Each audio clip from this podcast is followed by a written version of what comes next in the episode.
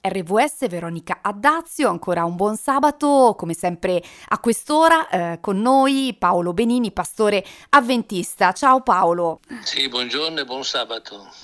Dunque, continua sempre il nostro percorso di approfondimento delle scritture, anche ispirato dalle domande che ci arrivano da voi ascoltatori.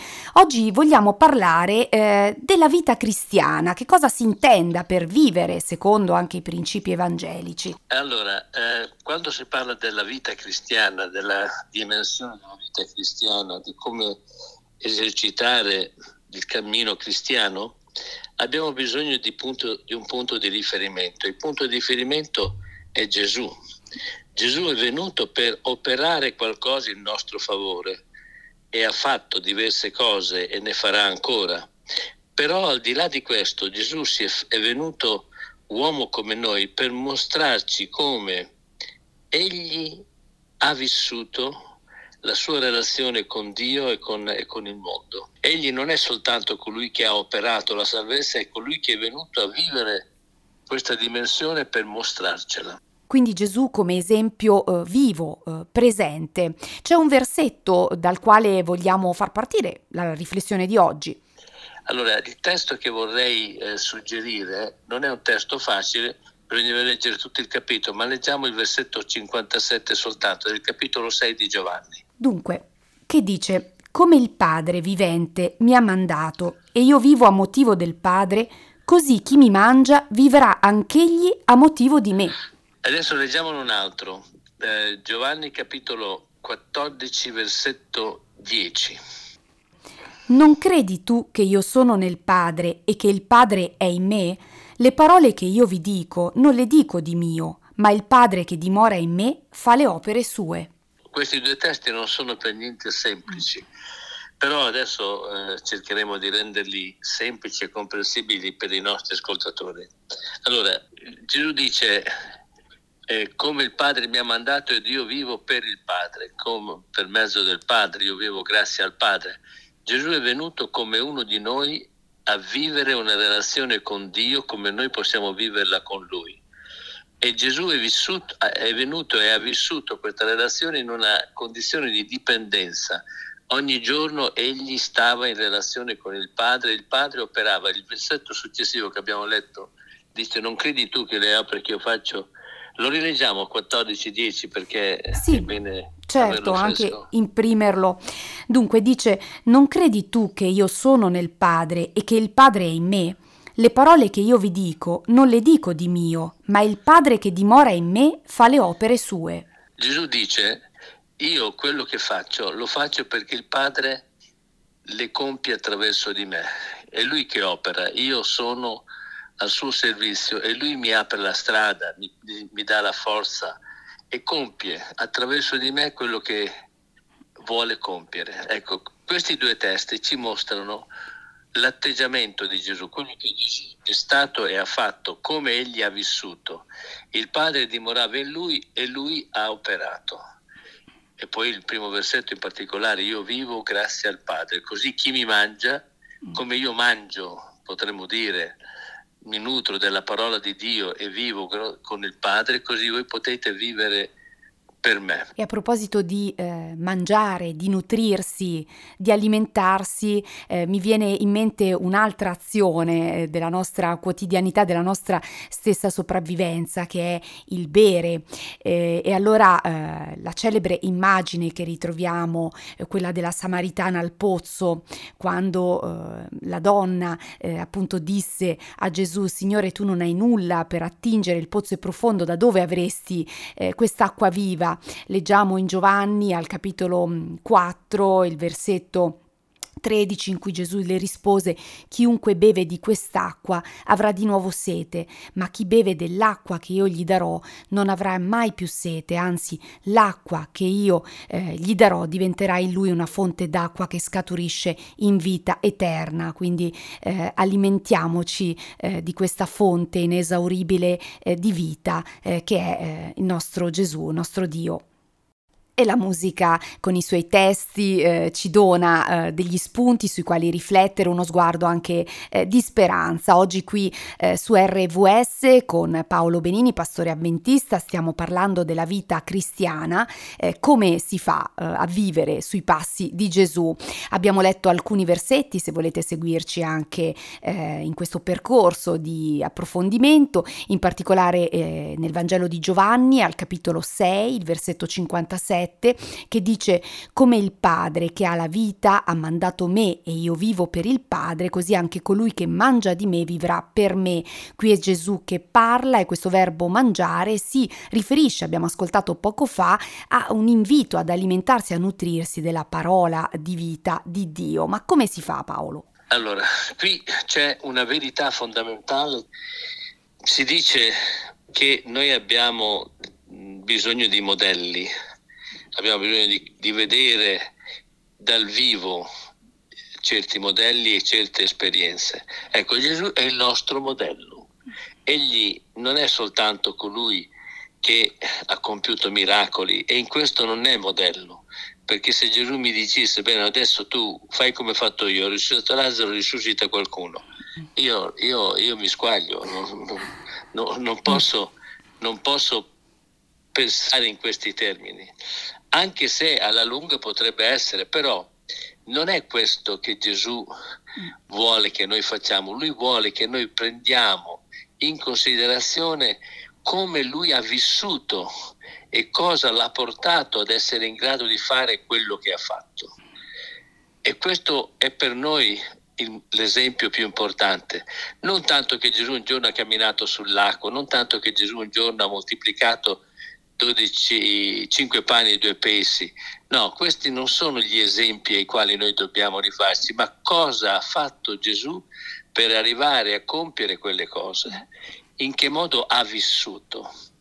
E qui c'è la lezione fondamentale. Gesù è venuto come uno di noi per mostrarci come un uomo, un essere umano come noi può vivere i valori della vita cristiana e abbiamo bisogno davvero di modelli eh, ai quali ispirarci. Pensiamo alla società di oggi, agli influencer della rete, dei social.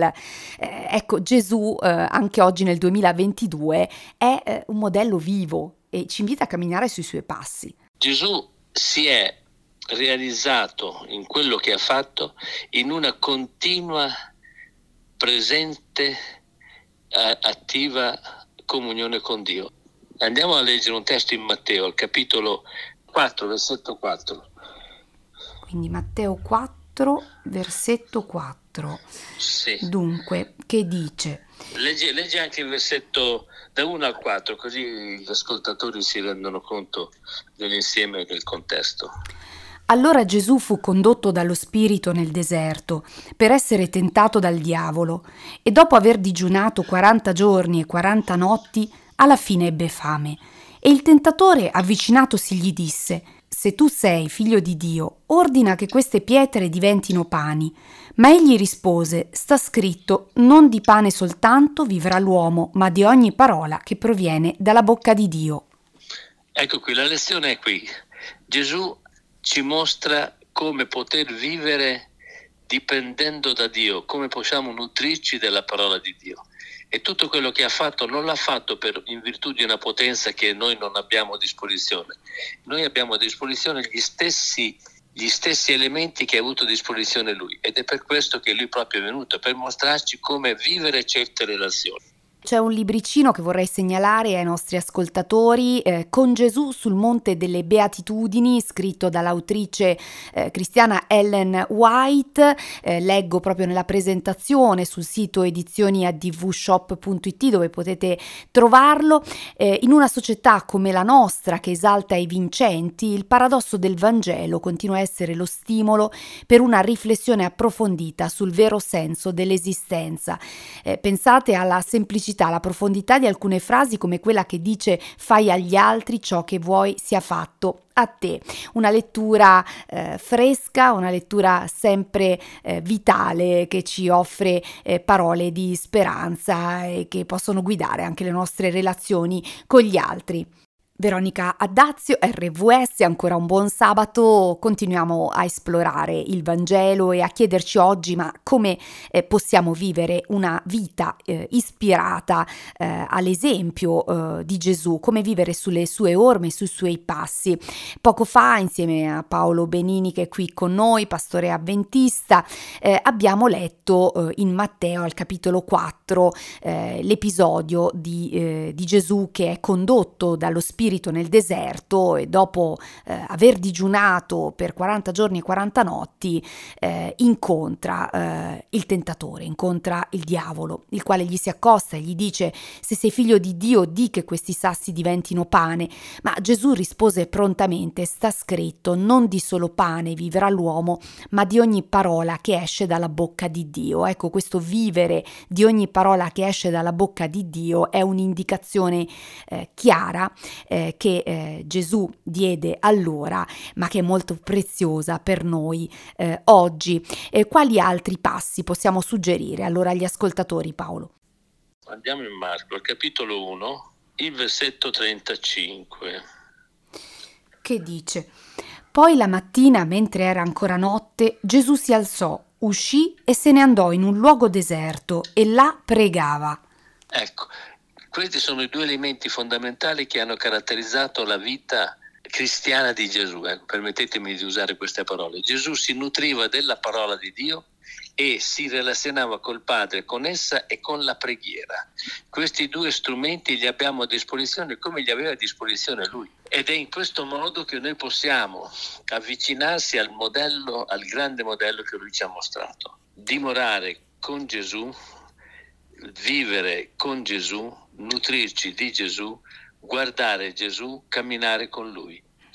Sono, questi sono i fattori fondamentali costitutivi della vita cristiana. Il testo adesso diventa più chiaro, il testo di Giovanni 6,57. E rileggiamo questo versetto eh, che ha dato l'avvio alla riflessione, all'approfondimento di oggi. Tra l'altro vi ricordo che potrete riascoltare questa puntata integralmente sul sito hopemedia.it nella sezione RVS Podcast a partire da lunedì nel pomeriggio. Eh, appunto dicevi Giovanni 6, eh, versetto 57, eh, come il Padre vivente mi ha mandato, io vivo vivo a motivo del Padre, così chi mi mangia vivrà anch'egli a motivo di me. Questo verbo mangiare che abbiamo quindi capito a che cosa si riferisca.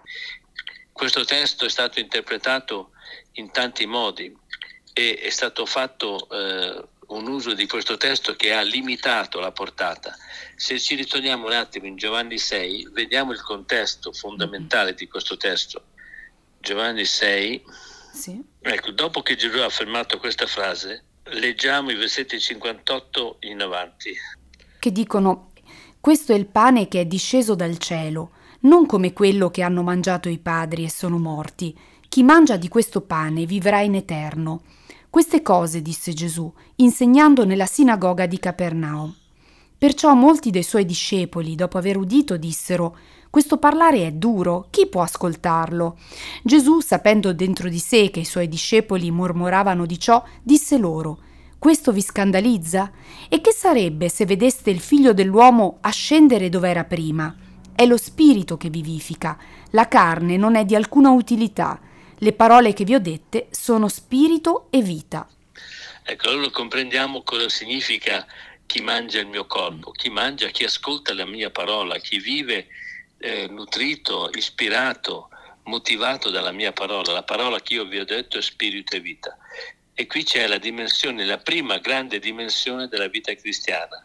La Bibbia non è soltanto un libro di informazione, è un libro di comunicazione, è un libro che il Signore ci ha dato, che ci viene da, da Dio, perché attraverso di essa noi entriamo in relazione con Lui, con Gesù Cristo, con la parola fatta carne, con la parola viva, altrimenti rimane una parola, una parola arida, una parola, una parola scritta.